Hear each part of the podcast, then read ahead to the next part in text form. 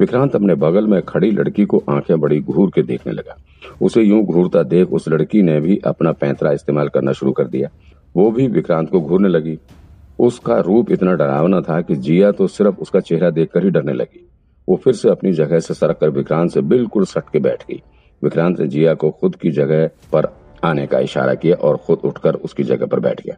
अब विक्रांत उस लड़की के ठीक बगल में आकर बैठ गया था। फिर विक्रांत ने वासना भरी नज़रों से उस लड़की की छाती को घूरना शुरू कर दिया। उसकी हरकत देखकर रोनित को समझ नहीं आ रहा था कि वो विक्रांत को ये सब करने से रोके या फिर उसे इग्नोर करे। कुछ पल तक विक्रांत उस लड़की की छाती को यूँ ही घूरता रहा। अरे, तुम तो बड़ी सही आइटम लगती हो। चलो ना मेरे साथ। दोनों मज़े करेंगे। विक्रांत की बात सुनकर यहाँ पर सन्नाटा छा गया। रोनित ने अपनी नज़रें नीची कर ली। उसे तो ये पता नहीं था कि विक्रांत थोड़ी उल्टी खोपड़ी का आदमी है। लेकिन उसे ऐसी उम्मीद नहीं थी। उधर जिया भी सन्न रहेगी। उसने कभी विक्रांत को इस रूप में नहीं देखा था। यहाँ तक कि वो लड़की भी सदमे में आ गई। शायद आज तक उससे किसी ने इस तरह की बात नहीं की थी। पागल है क्या तू? नहीं नहीं, मैं सच कह रहा हूँ। मुझे तेरी जैसी लड़कियाँ बहुत पसंद है। जो थोड़ी मर्दों जैसी दिखती हैं। अच्छा चलना शर्मा मत। ऐसे करते हैं कि मैं तुझे पाँच सौ रुपये भी दूँगा। बाहर मेरी गाड़ी खड़ी है। उधर चलते हैं, कोई नहीं देखेगा हमें। साले, मरना है क्या तेरे को? इतना कहते हुए उस लड़की ने ज़ोर से टेबल पर अपना हाथ दे मारा। टेबल की ओर रखा सामान नीचे ज़मीन पर गिर पड़ा। इसके साथ ही उसके साथ आए दूसरे गुंडे भी तनकर खड़े हो गए। मानो बस उन्हें इशारा मिलने की देर है और वो विक्रांत की जान लेने के लिए दौड़ पड़ेंगे। क्या हुआ? पाँच सौ कम है क्या? तेरे जैसी लड़की के लिए तो मुझे दो सौ भी बहुत लग रहा है। तेरी तो साले उससे में लाल होकर वो लड़की विक्रांत को मारने के लिए टूट पड़ी। लेकिन तभी विक्रांत ने उसके लाल बालों को अपने हाथों से पकड़ लिया और खींचकर उसका सिर टेबल से चिपका कर रख दिया। लड़की के मुँह से ज़ोर की चीख निकल पड़ी। टेबल पर धाम की आवाज़ आते ही डर के मारे जिया भी पीछे हट गई। उधर उस लड़की के साथ आए हुए सभी गुंडे चिल्लाते हुए विक्रांत की तरफ़ दौड़ पड़े। कोई आगे मत बढ़ना, वरना यहीं चीर के रख दूँगा। बोला ना कोई आगे नहीं बढ़ेगा। विक्रांत ने फिर से उस लड़की का बाल पकड़कर सिर हवा में उछाला और फिर से टेबल पर पटक दिया। इसके इस रूप को देखकर वहाँ मौजूद सभी के रोंगटे खड़े हो गए। रोनित भी मनी मन सोचने लगा, मैंने ऐसे तो नहीं कहा था मैटर सॉल्व करने को। विक्रांत, सच में पागल है क्या? साले, अभी ढंग से पैदा भी नहीं हुए हो तुम लोग और मुझसे लड़ने चले आए। जानते भी हो तुम जिससे पंगा ले रहे हो, वो वो कौन है? औकात है क्या उसकी? जीने की इच्छा खत्म हो गई है क्या तुम लोगों की? विक्रांत ने कड़कती आवाज़ में उन लोगों को धमकाया। पूरे रेस्टोरेंट में सिर्फ़ विक्रांत की आवाज़ ही गूंज रही थी। उसने एक हाथ में उस लाल बालों वाली लड़की का सिर टेबल से सटाकर दबा कर रखा था और चारों तरफ़ गुंडों को शेर जैसी नज़र से घूर रहा था। मानो अभी वो उन्हें कच्चा चबा जाएगा। साले, लड़ने से पहले तो जान लेते कि तुम भिड़ने किससे आए हो। डोंगरी का बादशाह हूँ, अपन बादशाह। उधर मेरे नाम से लोगों की पैंट गीली हो जाती है और तुम लोग यहाँ मेरी दुकान पर कब्जा करने हो। इतनी हिम्मत कहाँ से आ गई तुम गली के कुत्तों में? मार मार के तुम लोगों की नस्ल खत्म कर दूँगा।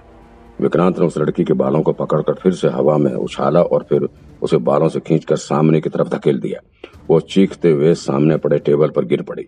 उसके बाद विक्रांत के सामने खड़े एक गुंडे का कॉलर पकड़कर खुद की तरफ़ खींच लिया और फिर उसके गालों पर सेकंड भर में ही दस बारह थप्पड़ जड़ डाले। उसका मुँह झूल गया और विक्रांत ने आखिर में उसके गालों को हाथों से पकड़कर उसकी आँखों में देखकर रोनित की तरफ़ अंगुली से इशारा करते हुए कहा, इन्हें जानता कौन है ये?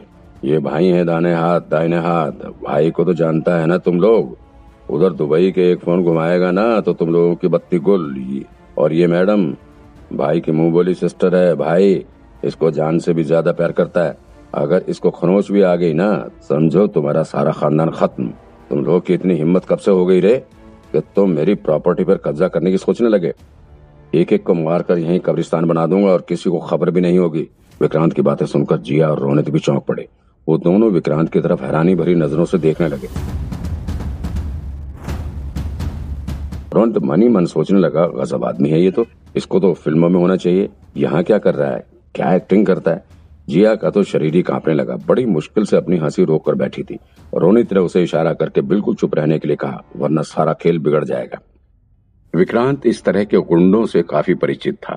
उन्हें देखकर ही विक्रांत ने अंदाज़ा लगा लिया था कि ये लोग ज़्यादा खतरनाक गुंडे नहीं हैं। ये बस रेस्टोरेंट के भीतर घुसकर लोगों को डरा धमका ही सकते हैं। उस्मान सुपारी और उसके गुर्गे तो बहुत ज़्यादा डेंजरस थे। जब उन्हें विक्रांत ने रास्ते पर ला दिया था तो भला ये किस खेत की मूली है? इनमें से कुछ तो बहुत यंग दिख रहे थे, कुछ तो शायद स्कूल या कॉलेज के स्टूडेंट भी लग रहे थे।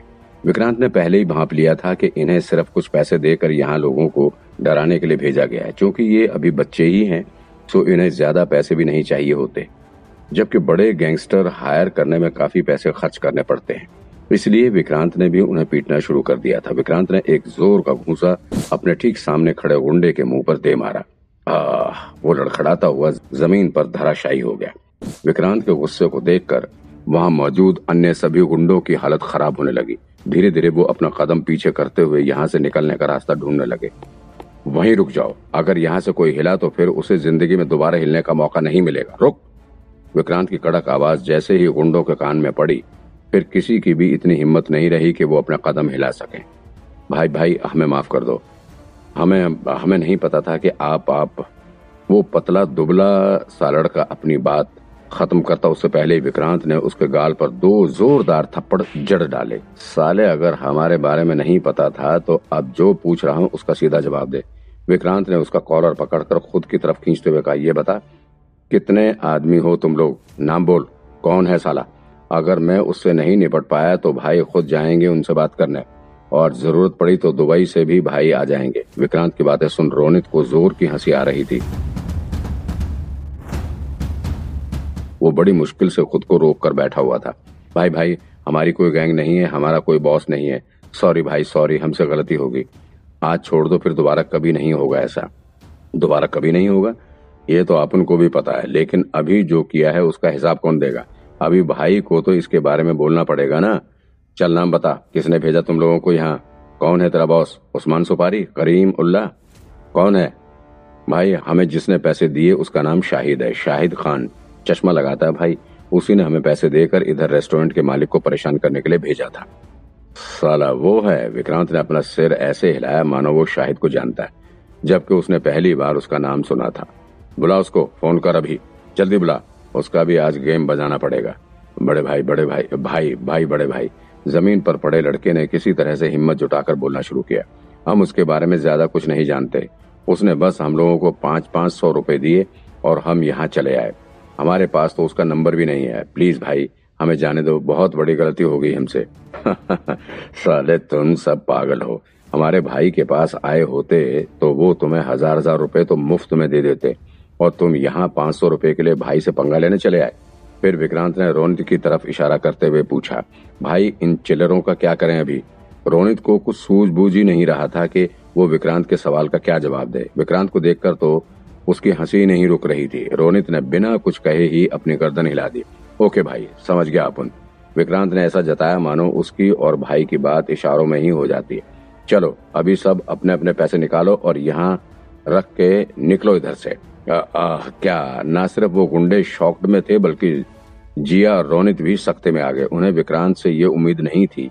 यहाँ तक के रेस्टोरेंट के मालिक और वेटर भी विक्रांत की तरफ़ हैरानी से भरी नज़रों से देखने लगे।